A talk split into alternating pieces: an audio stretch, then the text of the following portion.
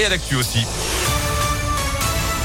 Parce que Johan Paravis est installé dans ce studio, autant le faire travailler, n'est-ce pas? Bonjour Johan. Bonjour Fred, bonjour à tous. C'est le journal de midi. Et à la une de l'actualité, Omicron qui débarque en métropole alors que la France a de nouveau frôlé la barre des 50 000 nouveaux cas de Covid hier. C'est désormais officiel. Un premier cas de ce nouveau variant vient d'être confirmé en région parisienne, Gaëtan Barallon. Oui, il s'agit d'un homme âgé entre 50 et 60 ans qui rentrait d'un voyage au Nigeria selon l'agence régionale de santé d'Île-de-France. Cet habitant de Seine-et-Marne a été testé positif à sa descente d'avion jeudi dernier. Son épouse est également positive. Le séquençage pour elle est en cours. Tous deux n'étaient pas vaccinés. Ils se sont immédiatement isolés. Il s'agit du deuxième cas de ce variant Omicron identifié en France après celui à la Réunion mardi.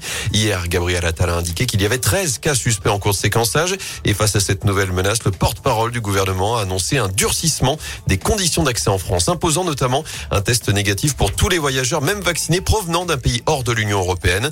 Par ailleurs, l'Agence européenne des médicaments annonce ce matin qu'elle pourrait autoriser des vaccins adaptés contre ce variant dans 3 à 4 mois s'il devait être nécessaire. Pour le patron de Moderna, en tout cas, il y aura une baisse significative de l'efficacité des vaccins actuels. Merci Gaëtan. Notez que ces données plus précises seront disponibles dans les deux prochaines semaines. De son côté, l'Agence européenne des médicaments vient d'annoncer aujourd'hui le lancement d'un examen accéléré pour un nouveau vaccin contre le Covid. Il est développé par le laboratoire franco-autrichien Valneva avec euh, lequel la Commission euh, européenne a conclu un accord allant jusqu'à 60 millions de doses d'ici à 2023. On ignore encore pour le moment la date d'une éventuelle mise sur le marché. Dans le reste de l'actualité, retour sur cette grosse pagaille ce matin sur l'A7, un carambolage qui s'est produit vers 7 heures du matin dans l'agglomération lyonnaise. Une dizaine de véhicules impliqués, deux personnes légèrement blessées. L'autoroute est restée fermée pendant près de deux heures dans le secteur de Vernaison.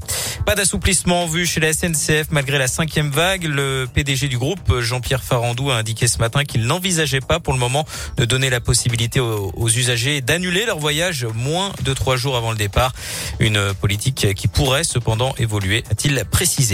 Un mot de politique avec la primaire des Républicains. Les deux finalistes seront connus cet après-midi. On rappelle les cinq candidats Michel Barnier, Xavier Bertrand, Éric Ciotti, Philippe Juvin et Valérie Pécresse. Les votes seront clôturés à 14 heures.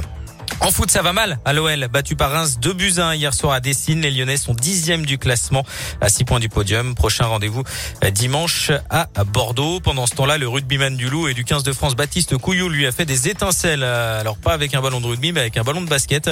Il était hier soir à Madobonnet pour le match de l'Asvel féminin en Eurocoupe contre Liège. Et il attendait tenté le fameux challenge de la mi-temps qui consiste à, tenter un panier du milieu de terrain. La plupart du temps, tout le monde échoue. Eh bien là, il a réussi. Euh, il a tous les talents, hein, Baptiste Couillou.